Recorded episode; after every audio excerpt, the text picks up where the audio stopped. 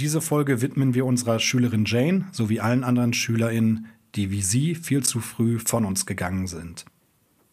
Jane, deine engagierte und offene Art hat mich echt häufig angesteckt. Ich werde dich vermissen. Danke, dass ich dich kennenlernen durfte. Oh, Jane. Cooles Mädchen.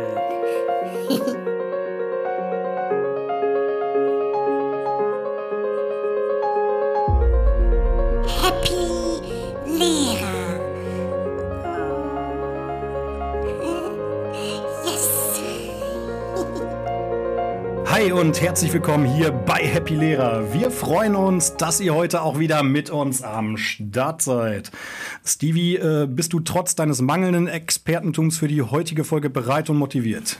Ja, ich habe ja von vornherein schon so einen kleinen Maulkorb aufgesetzt gekriegt, aber ich glaube, es wird ein nettes, äh, wenn ich die Gäste angucke, wird das ein Hammergespräch heute werden. Natürlich. Halleluja, sage ich da nur. Äh, wir sprechen heute zum ersten Mal über den Religionsunterricht. Äh, als katholischer Rallye-Lehrer sage ich natürlich, äh, schön, dass es dich gibt. Oder doch nicht. Alt, verstaubt und längst überholt, das sind nur einige von vielen Argumenten, die häufig gegen den Religionsunterricht als Schulfach angeführt werden dessen Daseinsberechtigung übrigens sogar durch das Grundgesetz in Artikel 7 Absatz 3 geregelt ist. Wir fragen provokant in die Zukunft, sollte der Religionsunterricht noch einen Platz in unserem Fächerkanon haben? Dazu habe ich äh, verschiedenartige Experten hier eingeladen, sodass wir das Thema aus ganz verschiedenen Sichtweisen einordnen können. Zum einen den äh, altbekannten Experten des Podcasts. Das ist natürlich unser Super Daddy. Thomas, schön, dass du da bist, ein zweites Mal. Ja, danke, dass ich da sein darf. Ja, du bist Philosophielehrer, Thomas. Zudem habe ich einen neuen Gast hier heute, der auf der anderen Seite evangelischer Religionslehrer ist. Uh, Moin. Danke. Stell dich mal kurz vor, bitte.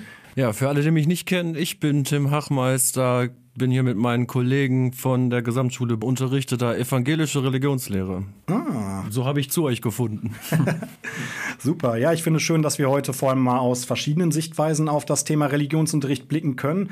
Äh, klar ist aber auch, dass Religionsunterricht jetzt nicht nur aus den Konfessionen katholisch-evangelisch besteht, sondern auch unsere anderen Religionen mit einschließt, wie beispielsweise den islamischen Religionsunterricht. Da die Auseinandersetzung mit Religion oft etwas heikel betrachtet wird, wir das auch noch nie so gemacht haben in unserem Podcast, einige kurze Hinweise. Wir wollen mit der Fragestellung keiner Religion vor den Kopf stoßen, ganz im Gegenteil. Ich für meinen Teil hege eine große Toleranz für jegliche Form von äh, friedlicher Religionsauslebung. Und es geht auch nicht um die Frage heute, ob Glauben sinnvoll ist oder nicht, sondern wir versuchen lediglich die Sinnhaftigkeit des Religionsunterrichts als Lehrer zu betrachten, die wir ja ständig mit diesem Fach oder ethischen Fragen zumindest im Austausch sind. Und noch ein kleiner Hinweis, natürlich bin ich katholischer Religionslehrer und Tim evangelischer. Das bedeutet aber nicht für die heutige Folge, dass wir heute die Sicht der katholischen bzw. der evangelischen Kirche vertreten, sondern hauptsächlich unsere private Meinung als Lehrer darlegen. Wow, das war professionell. oh!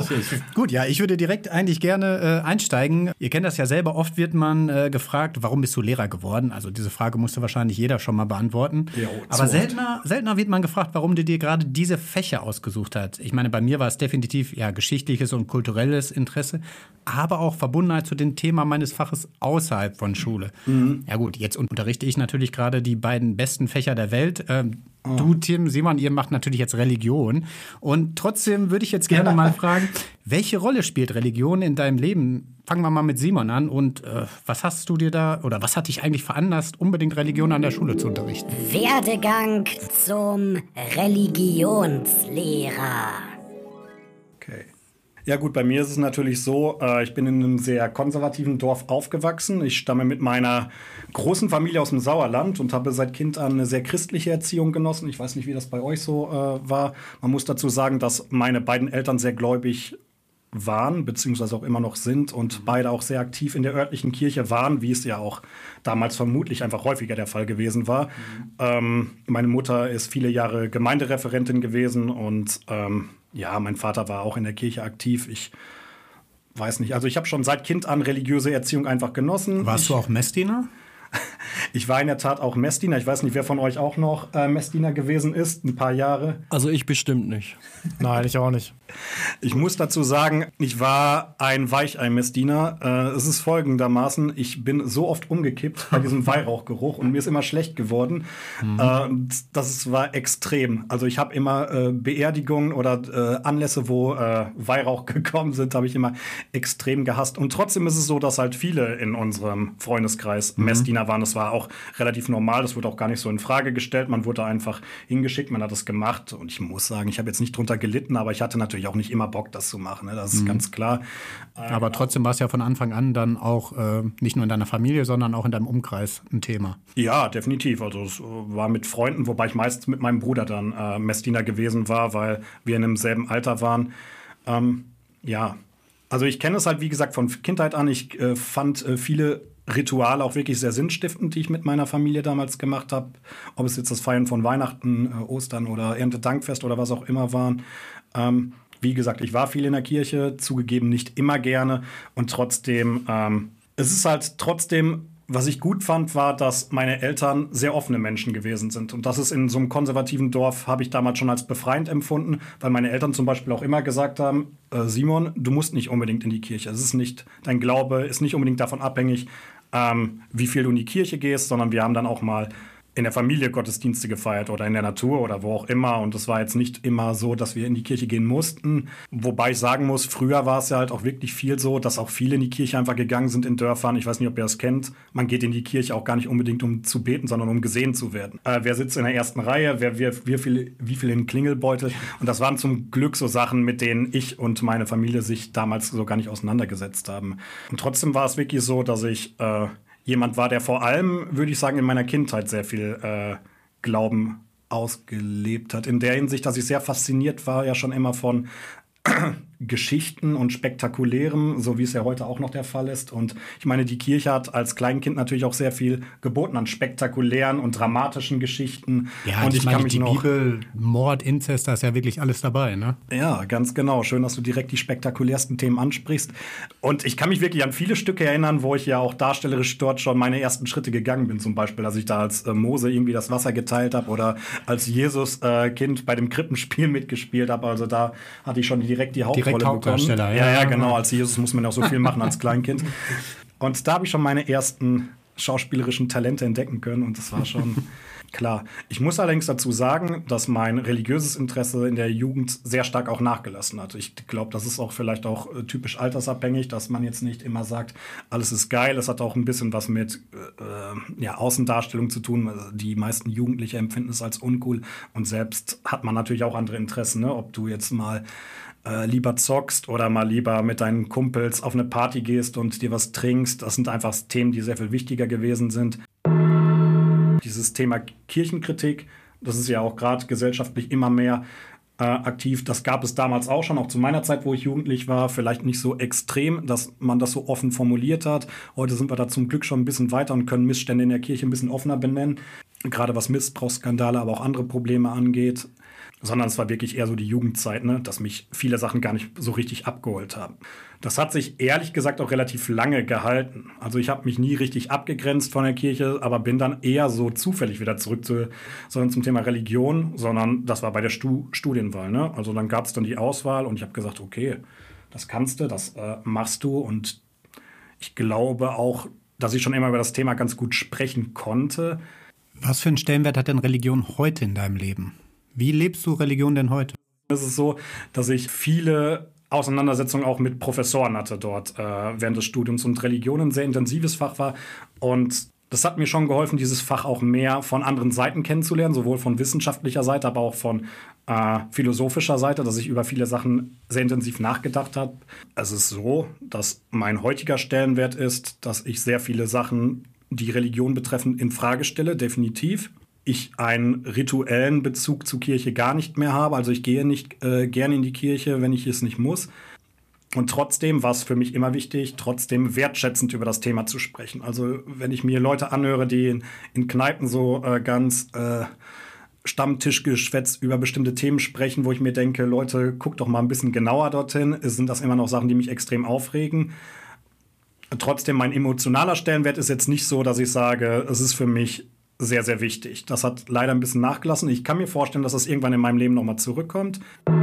Gut, also ähm, ich würde auch ein bisschen in eine Zeitmaschine und ein bisschen zurück, äh, Zeitmaschine steigen und ein bisschen zurückgehen.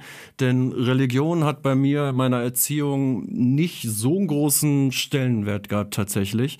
Das war bei meiner Mutter, bei meinem Bruder was anderes. Meine Mutter, die hat jahrelang den Kindergottesdienst mit ähm, ja, begleit, begleitet, äh, geplant, organisiert. Die war sehr, sehr lange Zeit bei uns in der Jugendarbeit tätig, hat im Konfirmandenunterricht mitgearbeitet und hatte dementsprechend auch einen sehr, sehr engen Bezug zu unserem lokalen Pastor. Bei meinem Bruder war es ähnlich, der hat den Kindergottesdienst ebenfalls mit ähm, organisiert, aber ich hatte da nie so richtig einen Bezug mit äh, dazu.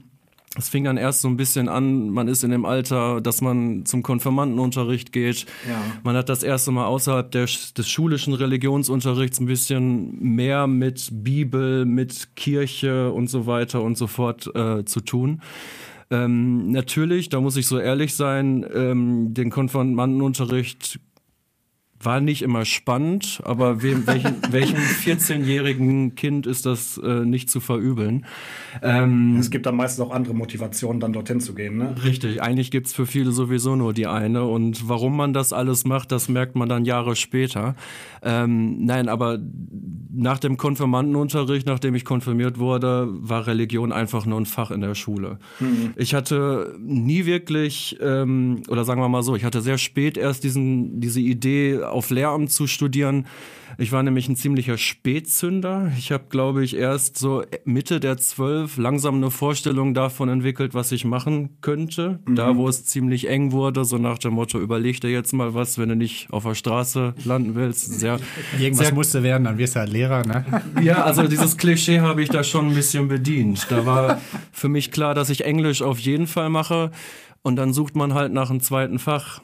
Und ähm, ja, ich hätte gern Sport gemacht, bin sportlich, aber den Sporttest hätte ich nie im Leben hinbekommen. Erdkunde fand ich cool, aber ich glaube, mit ein paar Hauptstädte aufstehlen, äh, aufzählen von ein paar Ländern kommt man da auch nicht weit. Und ähm, naja, in der Oberstufe hatte ich ähm, Religionsgrundkurs. Das hatte ich tatsächlich dann auch als mündliches Abiturfach. Und dadurch, dass es ein mündliches Abiturfach war, habe ich auch Klausuren geschrieben und mich dann eben auch ein bisschen mehr mit den Inhalten auseinandergesetzt. Und da kam dann nach und nach das Interesse. Das, was dort gemacht wird im Religionsunterricht, ist doch super spannend, wenn man sich das so ein bisschen an sich heranlässt, wenn man merkt, das hat, ey, das ist was Persönliches, das hat was mit, mit, mit, mir zu tun und nicht irgendwie mit anderen. Und ähm, ja, da hat dann hat es nicht lange gedauert, bis ich dann mein Zweitfach mit dem Religionsunterricht gefunden habe. Ich muss sagen, da habe ich ziemlich viel auf eine Karte gesetzt, denn Leute aus meinem Studium, die haben aus ähnlichen Gründen, also so wie du, Steven, wie du es gerade gesagt hast, bevor ich gar nichts mache, studiere ich auf Lehramt und dann auch noch Religion. Die haben dann abgebrochen, weil Religion nicht deren Fach ist. Aber ich habe dann im Laufe meines Studiums dieses Interesse immer weiterentwickeln können. Ich habe genau wie du, Simon, Sachen in Frage gestellt, ähm, versucht, das ein bisschen kritischer zu sehen und das natürlich dann auch alles immer unter dieser, dieser Brille, dass man das später auch im Religionsunterricht so unterrichtet bzw. behandelt und dass das dann ja die Aufgabe eines Lehrers ist, das den Schülern und Schülerinnen und Schülern so zu vermitteln. Von daher hat sich langsam aber sicher im Laufe meines Lebens immer so ein größeres Interesse für das Thema Religion entwickelt. Aber religiös, also ich gehe selten in eine Kirche, ich gehe an Weihnachten in eine Kirche, weil das einfach bei uns in der Familie noch so ein Ritual ist. Aber dann hat es viel eher den Charakter, man ist mit der Familie zusammen, man verbringt Zeit, man sieht sich seltener. Man will vorne in der ersten Reihe sitzen, ne? Genau, jeder soll sehen, dass ich da 500 Euro in den Klingelbeutel werfe, äh, damit die halbe Stadt über mich redet. Nein, also das hat wirklich so einen äh, so einen Beziehungscharakter einfach mit der Familie. Man hat das immer so gemacht und es fehlt was, wenn man es nicht macht. Die Corona-Jahre Jahre beispielsweise, da waren wir nicht. Ähm, aber ich gehe kaum in eine Kirche. Ich bete, wenn überhaupt, nur für mich. Das muss auch keiner wissen. Ich finde, das ist so ein intimes, privates Thema. Das, da muss ich nicht rumposaunen, seht mich an, wie viel ich bete, sondern das ist immer noch was Persönliches. Und das, ja, mache ich auch. Aber wie gesagt, es geht mir nicht darum, dass alle das wissen. Von daher hört es dann. Deswegen ist es auch nicht so schlimm, dass du es gerade im Podcast gesagt hast. Du hast recht. Aber wir können ja schneiden, ne?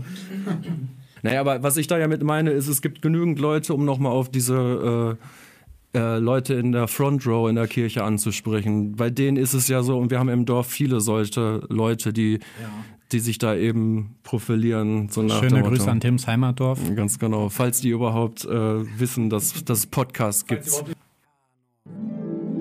Gehört der Religionsunterricht in unseren Fächerkanon? Simon? Also ich vertrete die Meinung, dass der Religionsunterricht, so wie er in der Form gerade stattfindet, in diesem bekenntnisorientierten Religionsunterricht, keinen Platz in unserem Schulsystem haben sollte. Ich bin der Meinung, dass sich der Religionsunterricht weiterentwickeln sollte in eine Form von bekenntnisfreiem Unterricht, der auch viel allgemeiner ist und auch mehrere Religionen einbinden sollte. Und du, Stevie? Ja, ich habe auch versucht, relativ ähm, neutral an die Sache ranzugehen, habe aber auch mehr Punkte dagegen gefunden, oder als ich mir äh, fünf Minuten Gedanken gemacht habe, äh, dass der Religionsunterricht, so wie er jetzt ist, auch nicht bei uns nicht in die Schule gehört. Thomas? Äh, ja, ich als Philosoph soll ja wahrscheinlich die Rolle des Antichristen einnehmen. äh, ganz so ist es nicht. Äh, ich würde eher dazu tendieren, den Philosophieunterricht stärker zu machen und den Religionsunterricht nicht mehr anzubieten. Wobei ich auch dazu sagen muss, ich verbinde einen ganz bestimmten, ganz schrecklichen Religionsunterricht mit diesem, ja, mit diesem Fach. Äh, weil einfach aus meiner eigenen Erfahrung, das kann ich nachher auch noch bestimmt erzählen, aber äh, ich weiß nicht, wie jetzt euer Unterricht ist, der ist wahrscheinlich hervorragend und ganz toll, aber so wie ich mir das vorstelle, würde ich eher sagen, Philosophie ist der bessere Religionsunterricht. Und du, Tim? Also ich finde, wir brauchen einen Religionsunterricht. Allerdings stimme ich dir dazu, Simon, so wie er momentan ist, keine gute Voraussetzung für eine gute, gute Zukunft, sondern ich finde Religionsunterricht oder Religion ist ein wandelbares Fach und muss auch sich mit, muss mit der Zeit gehen und sich entsprechend wandeln. Ja, Ich bin auch mal gespannt auf die Sachen, die ihr sagt. Ihr habt ja jetzt schon gesagt, dass es so in dieser Form äh, nicht da ist. Liegt das am Curriculum, also was ihr da unterrichten müsst? Oder warum sagt ihr, dass das in dieser Form nicht tragbar ist? Also ich könnte mir vorstellen, thematisch, inhaltlich lässt sich sicherlich streiten, welche Themen, welche Schwerpunkte sind jetzt Wie in wichtig. jedem anderen Fach auch, ne? Richtig, aber ich glaube viel eher an der Form, an der Umsetzung. Ne? Wir ähm, kennen den Religionsunterricht aus unserer eigenen Schulzeit als katholischer Religionsunterricht, als evangelischer Religionsunterricht. Ja. Manche Schulen haben vielleicht sogar einen islamischen Religionsunterricht. Ähm, aber ich finde irgendwie, es geht im evangelischen oder katholischen Religionsunterricht viel zu wenig um alles, was darüber hinaus, was es auch noch gibt.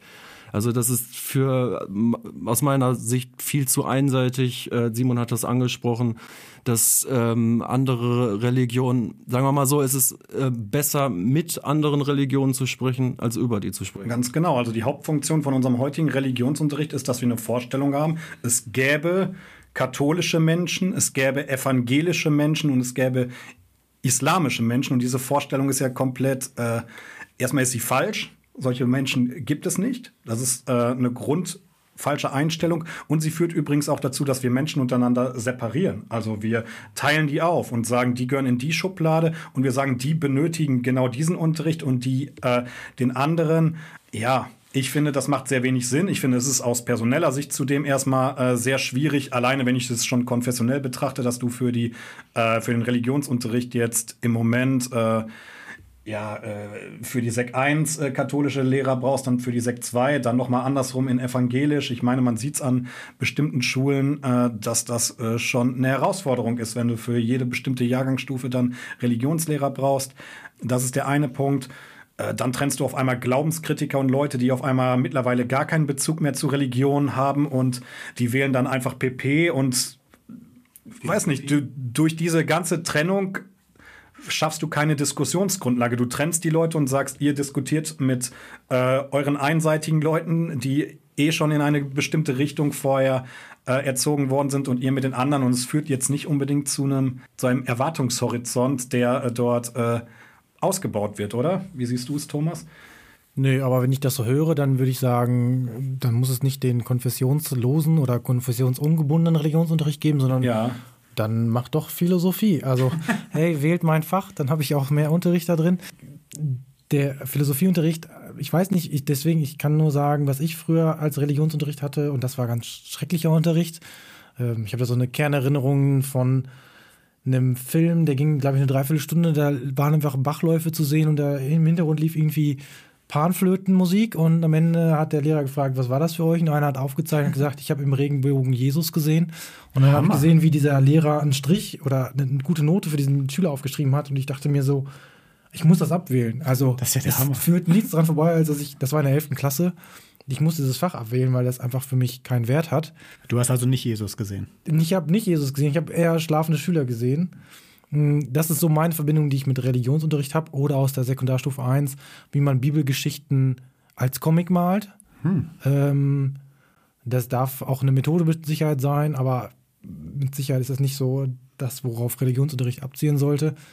Jetzt muss ich natürlich dazu sagen, Philosophieunterricht ist Genau dasselbe. Nein, natürlich nicht. Nein, natürlich nicht. Viel besser noch. Aber ähm, im Philosophieunterricht macht man auch einen Teil der Religion. Also man, es, das ist schon ein Themenkomplex, sich die Weltreligion mal anzugucken, in dem einen oder anderen Jahrgang.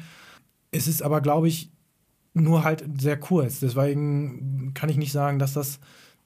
Da geht es halt nicht nur um Religion. Ne? Also man guckt auch ganz, ganz viele andere Sachen an. Ich finde, dass da auch Religion immer einen Wert haben darf und soll. Ja. Ähm, ich finde es auch ganz falsch. Ich hatte auch immer Philosophie oder hatte auch schon Philosophiekollegen kennengelernt, die dann sehr abfällig in ihrem Philosophieunterricht von Religion gesprochen haben oder aus Religi über religio religiöse Sichten.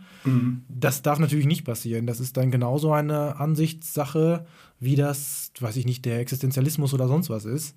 Ähm, ich würde vorschlagen, so einen Weg zu gehen, also einen offenen Weg.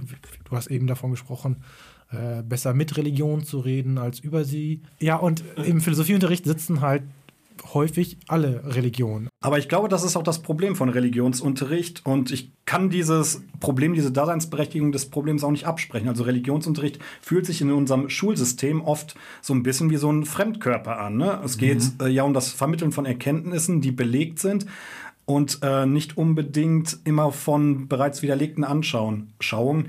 Und Religionsunterricht, der wirklich komplett frei von Fehlkenntnissen ist, der benötigt heutzutage erstmal eine extrem hohe Abstraktionsfähigkeit und eine Fähigkeit heutzutage von Schülern, Symbole zu entschlüsseln. Ich weiß nicht, wie weit du da kommst mit deinen Schülern. Und äh, Ganz schwierig. ja, ich sag mal, erklär mal heutzutage Schülern die Transsubstantiationslehre, wo ich das Wort schon schwierig aussprechen kann, die du alleine bräuchtest, um den Unterschied zwischen katholisch und evangelisch zu erklären. Und da das äh, schon schwer genug ist, musst du in Rallye so oft Lehrstoff herunterbrechen. Und das führt oft dazu, dass du in Religion zu ganz allgemeinen Floskeln führst, die dann auch irgendwie wissenschaftlich nachher irgendwann sehr schwierig sind. Also das eine ist die Schwierigkeit durch die, den Abstraktionsgrad. Was, was lerne ich denn jetzt im Religionsunterricht? Vieles.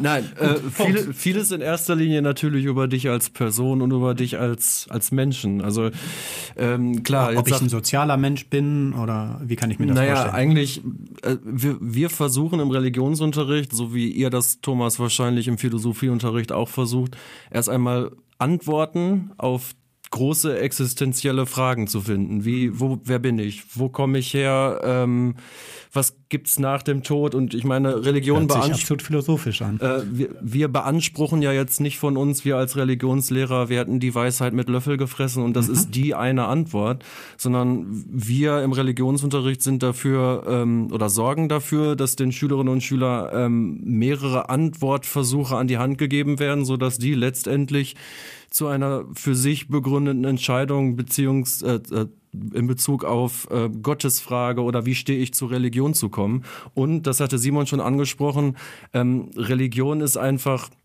das gehört zum Menschen mit dazu, zur Menschheitsmitgeschichte. Das ist ein Kulturgut. Ähm, es gibt so viele religiöse Dinge im Alltag, wenn die Schüler einfach überhaupt keine Ahnung davon haben, was das bedeutet, dann ähm, ja gut, brauchen wir uns auch nicht wundern, wenn es zu Streitigkeiten zwischen Andersdenkenden oder anderen Religionen kommt. Wenn ich einfach über die nichts weiß, ist es super easy zu sagen, ja, du, du bist blöd. Da muss ich sogar zustimmen. Ne? Also ich als Philosoph finde auch, äh, Religion ist ein Kulturgut. Also ich habe jetzt so gegen den Religionsunterricht gesprochen. Es ist trotzdem meiner Meinung nach wichtig, dass man diese Kultur, diesen kulturellen Aspekt der Religion auch weiter versteht. Also auch zum Beispiel jetzt ganz profan, du hast gerade gesagt, den Alltag, ja, die ganzen Feiertage. Jeder nimmt sie mit und viele wissen mittlerweile gar nicht mehr, warum wir irgendeinen Mhm. Feiertag haben. Das hat religiöse Gründe. Vielleicht muss man, wenn man konsequent ist und sagt, wir schmeißen Rallye aus dem Unterricht raus, Religion soll bei uns keine Rolle mehr spielen, dann auch überlegen, ob man die Feiertage killt. Bist du verrückt? Ja, ich glaube, da spätestens kommen dann die Leute und sagen, nee, lass das mal. Ähm, das müssen wir behalten. Also es scheint irgendwie schon dazu zu gehören. Okay, jetzt sprechen wir über den Punkt, dass äh, Religion auch äh, bedeutsam ist aufgrund kulturellem Gut, wenn ich es richtig verstanden habe. Und ähm, zum Beispiel, wenn wir über die alten Ägypter sprechen, welche Götter die angebetet haben, oder vielleicht sprechen wir auch über politische Themen, welche Rolle die äh, Kirche zur Zeit der Nazi-Diktatur eingenommen hat. Das sind ja auch alle Sachen, die man teilweise auch im Geschichtsunterricht äh, absolviert. Deswegen wäre meine, äh, mein Vorschlag jetzt an dieser Stelle, ich würde die gar nicht raustun. Ich würde aber vorschlagen, dass wir diese äh, religiös-kulturell angehauchten Themen in unseren GL-Unterricht explizit ein bisschen mehr reinhauen.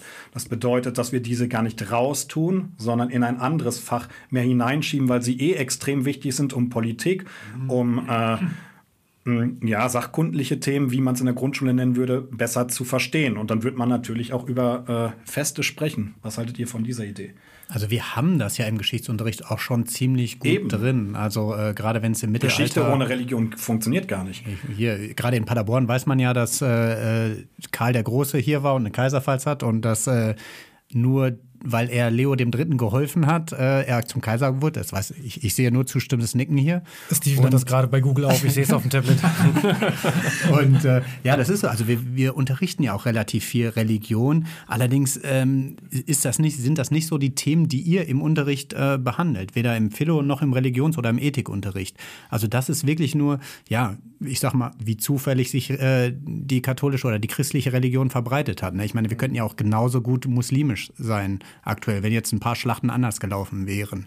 Und ähm, das machen wir halt im Geschichtsunterricht. Aber ich glaube, so diese essentiellen Fragen, wo immer die Antwort Gott ist, ähm, die macht ihr dann halt im Religionsunterricht. Ja, ich sehe das ähnlich so wie Steven. Also der, die, die, die kulturelle Frage oder die Frage, was hat die Kirche wann wie gemacht, was hat die für Einfluss möglich oder Einflüsse gehabt in unserer Geschichte, das machen wir in Geschichte und das ist in GL. Aber das ist sowas wie, ja, dann hat äh, der Papst den und den gekürt oder dann hat er das gemacht oder die äh, Kirche hat sich in der äh, NS-Zeit so verhalten, die Kreuzzüge wurden so und so ausgelöst. Das ist eher so ein geschichtliches, wirklich geschichtlich Faktenwissen. Und ich denke, dass der Rallye, Schrägstrich Philo-Unterricht, äh, mehr was Metaphysisches hat, mehr was, Transzendentes. ja, wow, danke. Schönes Das hat er auch Wort. gerade gegoogelt. ähm, also so Fragen, die einen wirklich selber betreffen, äh, gut abfrühstücken kann und da vielleicht auch Schülern mehr Orientierungsmöglichkeiten gibt. Ich finde das Problem des Religionsunterrichts, und das muss jetzt nicht unbedingt ein Gegenargument gegen den Religionsunterricht sein, äh, ist aber trotzdem eine zunehmende Schwierigkeit, dass Glaubensfragen unter jungen Menschen einfach gar keinen großen Anklang mehr finden. Es ist extrem schwierig, äh, da ranzukommen. Muss jetzt nicht ein Gegenargument sein, dass äh, die Flint ins Korn zu werfen und trotzdem ist es natürlich unsere Aufgabe, so an die Lebenswirklichkeit der Schüler anzuschließen. Und deswegen ist auch ja, meine Idee einfach, auch du hast gerade über existenzielle Fragen gesprochen und das sind ja keine Fragen, die aussterben werden zu gar keiner Zeit, äh, ganz unabhängig davon, was gerade im Trend ist. Wie verhält man sich in dieser Welt richtig oder was sind meine Werte, für die ich stehe?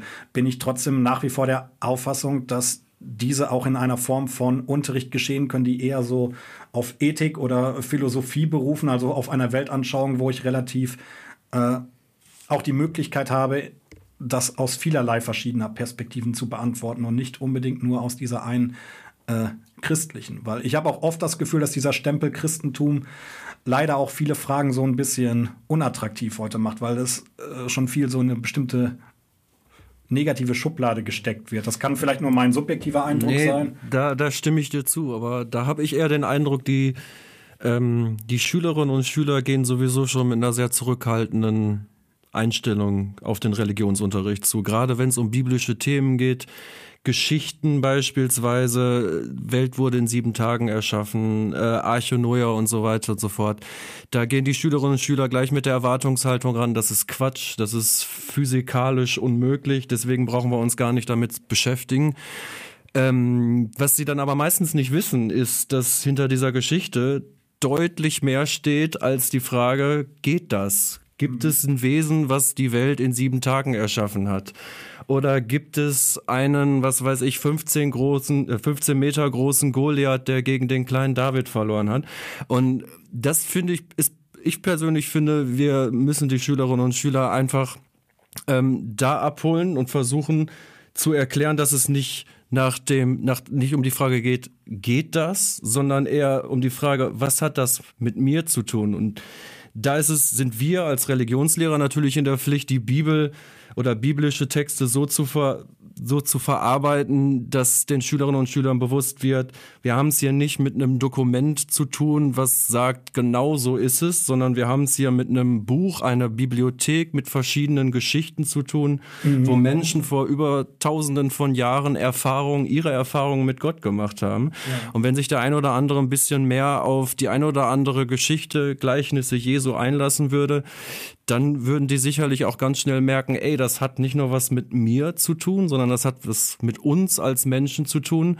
Und die Fragen, die existenziellen Fragen, die wir heute haben, hatten unsere Vorfahren vor über tausend Jahren auch schon. Mhm. Und wir können ebenso was von denen lernen, gerade weil eben die Probleme, die es damals gab, auch heute noch immer eine Rolle spielen. Tod, Lüge, Eifersucht, alles das, was menschliche Beziehungen kaputt macht. Mhm. Hm. Ja, dann würde ich die Bibel aber eher als Quelle benutzen. Ne? Also ähm, dann halt analysieren, nicht unbedingt, ja, okay, wahr oder falsch kannst du da natürlich auf jeden Fall machen, aber ähm, quasi den Sinn jeder Geschichte rausnehmen und dann quasi die Bibel beiseite legen und diesen Sinn im Religionsunterricht ähm, Richtig.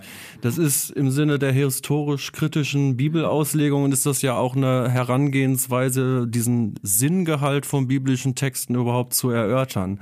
Ne? Also da guckt man sich im Rahmen dieser Methode nicht nur den Text als solches an, sondern überlegt erstmal, Wann wurde der geschrieben? Was weiß man da ungefähr? Was hat das für einen Ab ähm, Abfassungszeitraum? Was, wie waren die Umstände da? Wo wurde das geschrieben? Und ähm, mit diesem Hintergrundwissen kann ich dann natürlich auch gewisse Geschichten genauer verstehen. Ne? Mhm.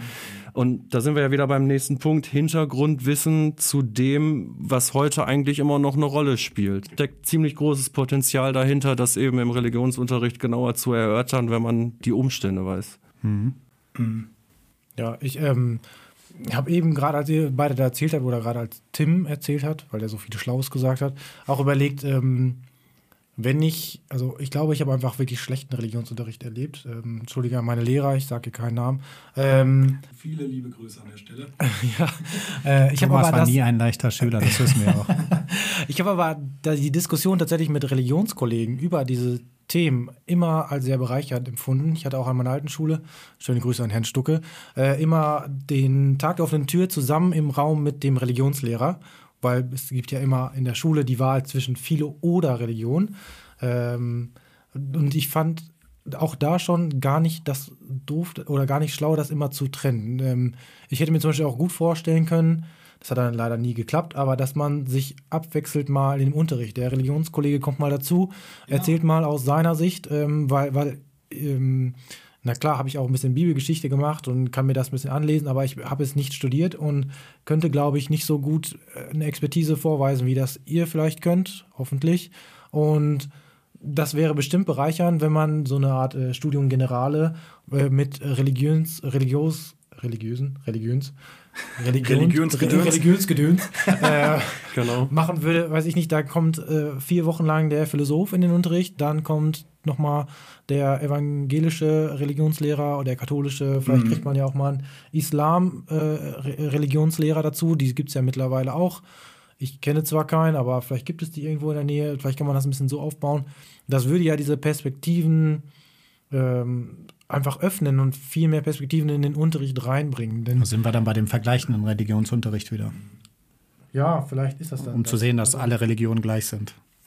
Ja, alle gleich, glaube ich mit Sicherheit nicht, aber ich glaube, was spannend für mich zumindest ist, ist immer der Blick dahinter. Also alleine schon irgendwie so war für mich war es ein Augenöffner, die Bibel ähm, ist entstanden, indem da Leute gesagt haben, den Text schmeißen wir raus und den lassen wir drin, äh, weil das die Bibel ist, so ich sage mal, im katholischen Glauben ja das, woran man glauben muss. Und dann zu erfahren, das haben ja irgendwelche Leute mal entschieden, dass das so richtig ist und das andere ist nicht richtig oder nicht Und wichtig. jetzt ist Jesus Gottes Sohn und vorher war er ja, nicht Gottes ja, Sohn. genau sowas. Und das ist doch einfach spannend, einfach auch rein aus äh, wissenschaftlicher Sicht, wenn man das so möchte erstmal. Mhm. Und was die äh, Menschen für Botschaften an die Menschen der damaligen Zeit damit senden wollten. Ja, genau, richtig. Also auch in diesem historischen Kontext zu sehen. Ich würde gern mal einen Punkt ansprechen, den ich oft als sehr positiv entnommen habe, zumindest dann, wenn die Atmosphäre, die ich gerade angesprochen habe, auch äh, wirklich gut war, wenn man das Gefühl hatte, hier fühle ich mich wohl in der Runde. Ähm, ich weiß nicht. Also der Schulalltag, der wirkt ja relativ oft äh, sehr schnelllebig und rasant. Und ich kann aus eigener Erfahrung als Schüler sagen, dass der Religionsunterricht, wenn er gut geführt war, auch immer sehr entschleunigend war. Will damit sagen, der gibt Zeit für Ruhe, der gibt Zeit für Meditation und Reflexion und hat damit durchaus schon Stärken gegenüber anderen Fächern. Ob es jetzt meditative Impulse sind oder man sich einfach Zeit genommen hat, wichtige Ereignisse oder kommende Entscheidungen zu durchdenken. Ähm, ich weiß nicht, ob ihr euch daran erinnern könnt, an bestimmte Angebote. Ich kann mich zum Beispiel daran erinnern, dass wir mal in Hadehausen waren. Das ist so ein typischer Ort, wo man hier äh, hinfährt in der Gegend. Und ich werfe jetzt mal den Begriff Besinnungstage rein. Ich weiß Besinnungs nicht, mir ist es Tag. nicht eingefallen. Besinnungstage, ja klar. Dann fuhr man mit der Klasse nach äh, diesem Ort, nach Hadehausen zum Beispiel, und hatte in Ruhe Zeit mit der Gruppe über lebensweisende oder irgendwie sinnstiftende Fragen oder was die Zukunft angeht oder über soziale Fragen, die die Gruppe anbelangten, äh, zu sprechen. Äh, und ich muss sagen, das hatte schon eine gewisse Kraft, diese Veranstaltung. Ich möchte das nicht, überhaupt nicht schlecht reden an der Stelle. Und trotzdem bin ich halt einfach der Auffassung, dass diese Elemente von, wie soll ich es jetzt nennen, Achtsamkeit, Meditation, Reflexion, dass die auch Anklang finden könnten in einem allgemein verbindlichen Fach und äh, nicht unbedingt dieses spezielle Bekenntnis brauchen. Aber ich möchte trotzdem sagen, dass es definitiv eine Stärke ist. Und wir können natürlich sagen, wir cutten, cutten, cutten die ganze Zeit. Du hast ja auch gerade gesagt, wir könnten dann auch anfangen, die Feste zu äh, äh, Thomas äh, wegzuschneiden. Und da bin ich äh, ehrlich gesagt extrem gegen. Also ich muss sagen, was der heutigen Schullandschaft, was der heutigen Schullandschaft ganz deutlich fehlt, und das kann ich gleich auch gerne am Beispiel belegen, sind feststehende und gemeinsame gefeierte Rituale. Ob die jetzt religiös sind, ist erstmal eine ganz andere Frage. Ähm, das, wenn ich jetzt mal, ach, wolltest du was sagen? Nee, ich wollte ich wollte dich eigentlich darin bestätigen. Also Rituale, sei es drum, ob sie jetzt einen religiösen Touch haben oder nicht, ähm, halte ich auch für äußerst sinnvoll, gerade in unserer heutigen Gesellschaft. Die, die, die, die Kids kriegen Einflüsse von überall, von tausend Medien. Ähm, Schultag wird immer stressiger, es geht immer nur um Leistung, um Druck und Druck und Druck. Ja. Und ähm, da finde ich es wichtig, dass wir dann in so einem langen Alltag, wo vieles passiert, auch mal die Möglichkeit haben, einfach zur Ruhe zu kommen. Einmal einen Moment durchzuatmen. Wie gesagt, das muss jetzt nicht unbedingt religiös äh, angehaucht sein. Es gibt viele meditative Techniken, viele ähm, ähm, ja, Ents wie Entspannungstechniken nenne ich jetzt mal, die man sicherlich in, in, in vielen Fächern, da muss man jetzt nicht unbedingt Religionsunterricht nehmen. Jeder kann das in seinem Fach ähm, entsprechend der Situation, wenn man merkt, okay, die brauchen vielleicht gerade mal eine Pause, umsetzen, einfach um dann auch mal ein bisschen Luft ähm, in einem stressigen Alltag zu lassen. Aber ihr schüttelt mit dem Kopf. War ein Witz, war ein Witz, sorry. nee, ihr schüttelt mit dem Kopf. Ich habe das Stevie will wieder hart ich habe tatsächlich solche Methoden, so ähm, im Total Sinne, Physical Response habe ich heute noch gemacht. Einfach mal alle aufstehen lassen, auf Englisch ein paar so Simon Says mäßig. Einfach nur, dass sie sich Klassiker, was genau. bewegen. Ne? Steht auf, entspannt euch jetzt sofort. Klappt, natürlich. Alle lächeln, alle gut drauf jetzt. So. Nein, aber Spaß beiseite. Ich habe tatsächlich mal im, ähm, in einem, meinem Informatikunterricht in der sechsten Klasse das mal ausprobiert. Anfangs mit so einer, ich nenne es mal Traumreise. Ich habe einfach entspannte instrumentale Musik ablaufen lassen. Und Panflöten waren das, glaube ich. Ne? genau, Ich, ich habe dachte gerade so, ich hätte im Strahl gekotzt als Schüler, aber gut. ich habe es zumindest mal ausprobiert, weil das eine sehr lebhafte Klasse ist.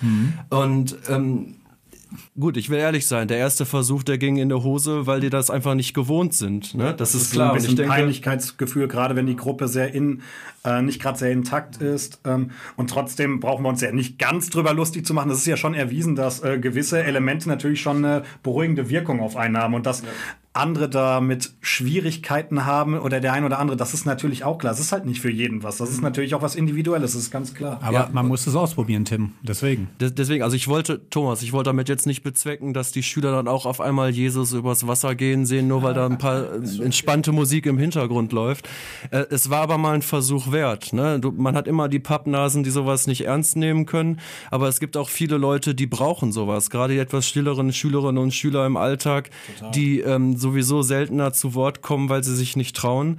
Das hat denen schon ganz gut getan. Und ich bin fester Überzeugung, wenn man sowas öfters macht, wenn man sowas ritualisiert ähm, und die Schüler sich mehr und mehr darauf einlassen, dann kann das schon ganz gewinnbringend sein, was so die, die Energie für den Alltag ausmacht. Ne? Ja, so Rituale geben ja auch einfach Sicherheit, ne? Also äh, Sicherheit und Routine. Ähm, das ist auf jeden Fall sinnvoll für Schüler. Und ich möchte mal so ein bisschen in die Historie zurückgehen. Ich sag mal, äh, religiöse Vereine an sich oder christliche, ob es jetzt die KJG ist oder die Caritas oder andere kirchliche Trägerschaften, haben schon immer früher viele äh, gemeinschaftliche Ereignisse einfach organisiert. Und natürlich waren diese Vereine immer sehr stark angelehnt an Kirche, auch an den örtlichen Religionsunterricht. Und vielleicht hat der Rallye-Lehrer sogar die Kinder dazu motiviert, zu sagen, kommt mal her. Und wenn ich daran zurückdenke, was das bewirkt, mal so das gemeinsame Singen um ein Lagerfeuer herum, mit Stockbrot in der Hand äh, oder was auch immer wichtig für eine Gemeinschaft war, dann sehe ich einfach, was der heutigen Schullandschaft teilweise fehlt. Ich brauche mich auch nicht zu wundern, wenn ständig Schulhöfe verwüstet werden, wenn Jugendlichen eine Form von Identifikation zur Schule einfach fehlt. Und das kommt durch Kultur, das kommt durch bestimmte Zeichen. Äh, die sind ganz wichtig. Jugendlichen fehlt sehr stark das Gefühl von Verantwortung gegenüber der Schule oder eine Form von Respekt. Ähm, eigentlich muss man doch dazu kommen, dass man sagt, äh, Jugend, äh, lieber Schüler, warum verschmutzt du denn diesen Ort, der uns zum Lernen und zum gemeinsamen Wachsen so wichtig ist? Und das ist, äh, wenn wir gemeinsam auch Rituale leben. Und deswegen versuche ich persönlich auch, ob es Karneval, Weihnachten oder Allerheiligen ist, ihr seht mich da immer äh, viel rumtanzen. Ich bin ein absoluter Fan davon, diese Rituale zu äh, leben, ob sie Spaß machen oder ob sie sinnvoll sind. Ähm, ich bin immer ein Fan davon, kulturelle Feste gemeinsam mit den Schülern zu feiern. Brauche ich dazu den Religionsunterricht? Nein, nicht unbedingt, aber man sollte sich dessen klar sein, dass man gewisse Probleme nicht löst, indem man einfach ständig von der Kultur sagt, das machen wir weg, das machen wir weg, das machen wir weg.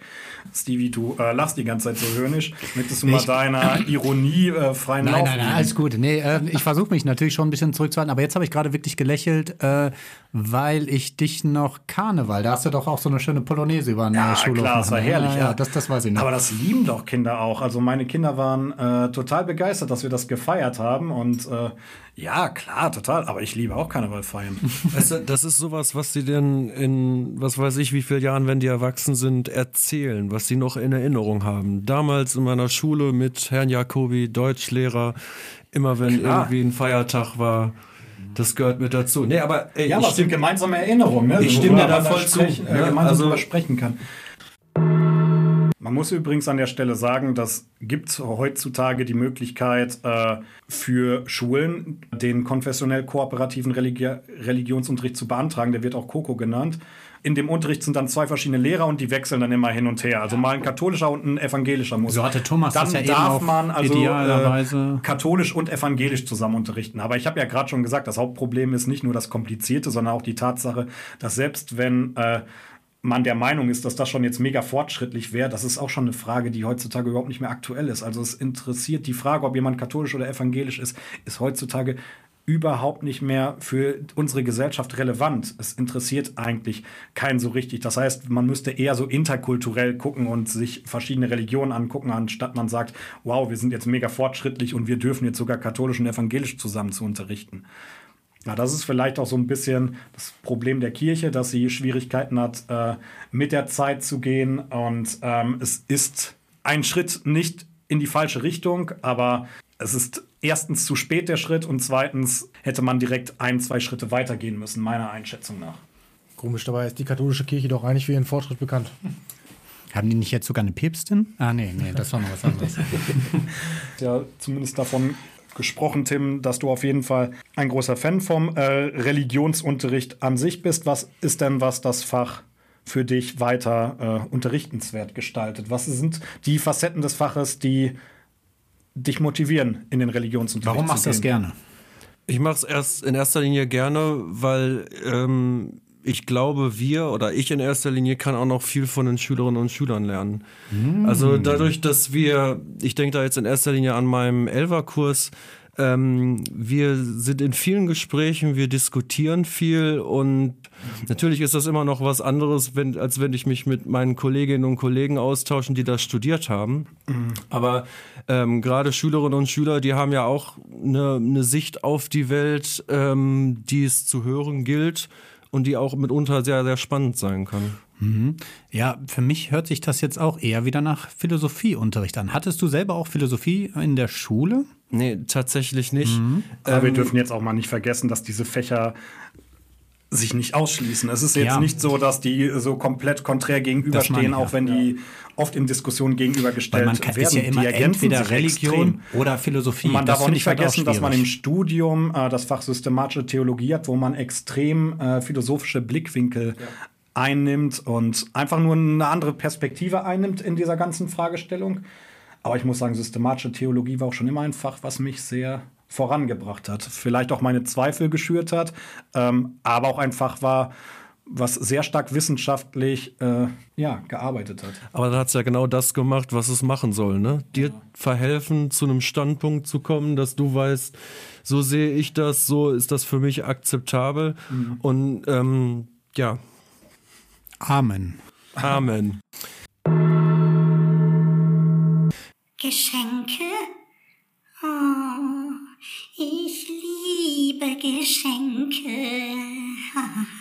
Genau, ich habe ein Bild von einem Hund mitgebracht. Und zwar den Hund meiner Eltern. Der Hund heißt Lina. Jetzt wird sich die eine oder andere Schülerin von mir denken, oh mein Gott, ich heiße wie, wie der Hund meines Lehrers. Aber sorry Leute, der Hund war zuerst da. Ähm, ich habe das Bild von dem Hund gewählt, weil mich in erster Linie Hunde glücklich machen und dieser Hund ganz besonders. Ich bin nämlich, ähm, da bin ich meinen Eltern sehr dankbar für, mit einem Hund aufgewachsen. Seit ich denken kann, ist immer ein Hund an unserer Seite.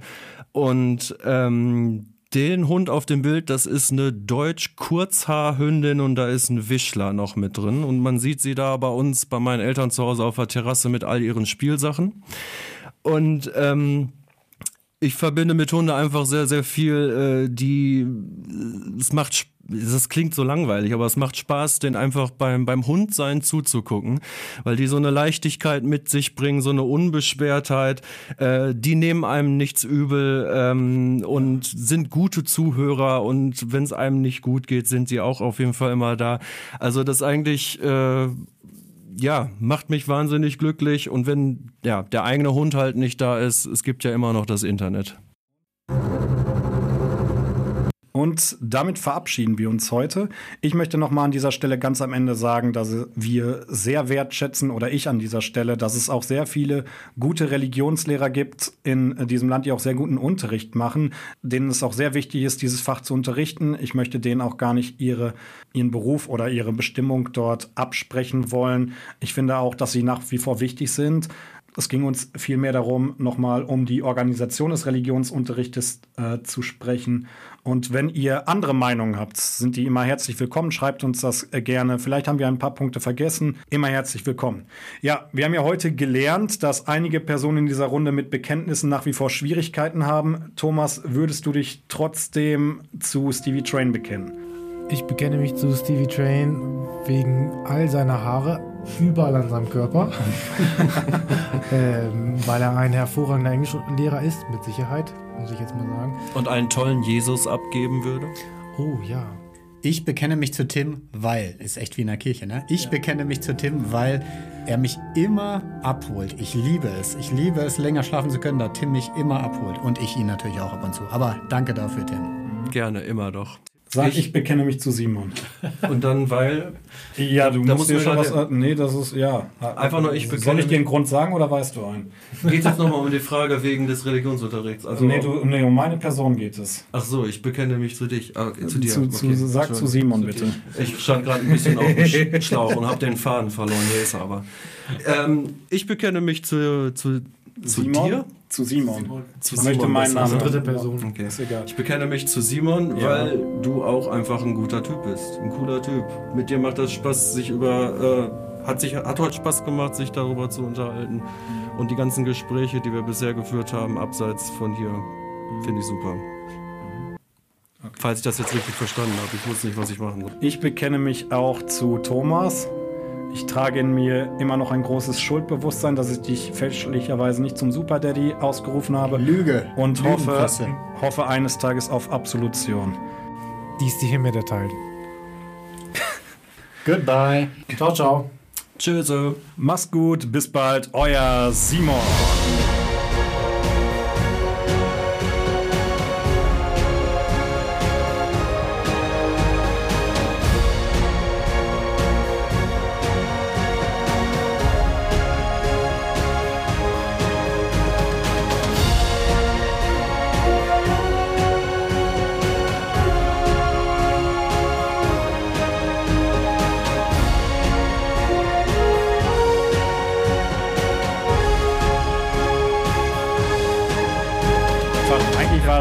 Eigentlich ging es darum, so viel wie möglich Dünnschiss zu labern, aber du hast es schon, äh, du hast es Ja, das auch, müsst ihr mir vorher du noch hast es, sagen. ja, das, das, das, das, das muss man erkennen, das muss man erkennen an der Stelle. Also die, der, also das, äh, aber schön, dass du dich zu mir bekannt hast. Okay.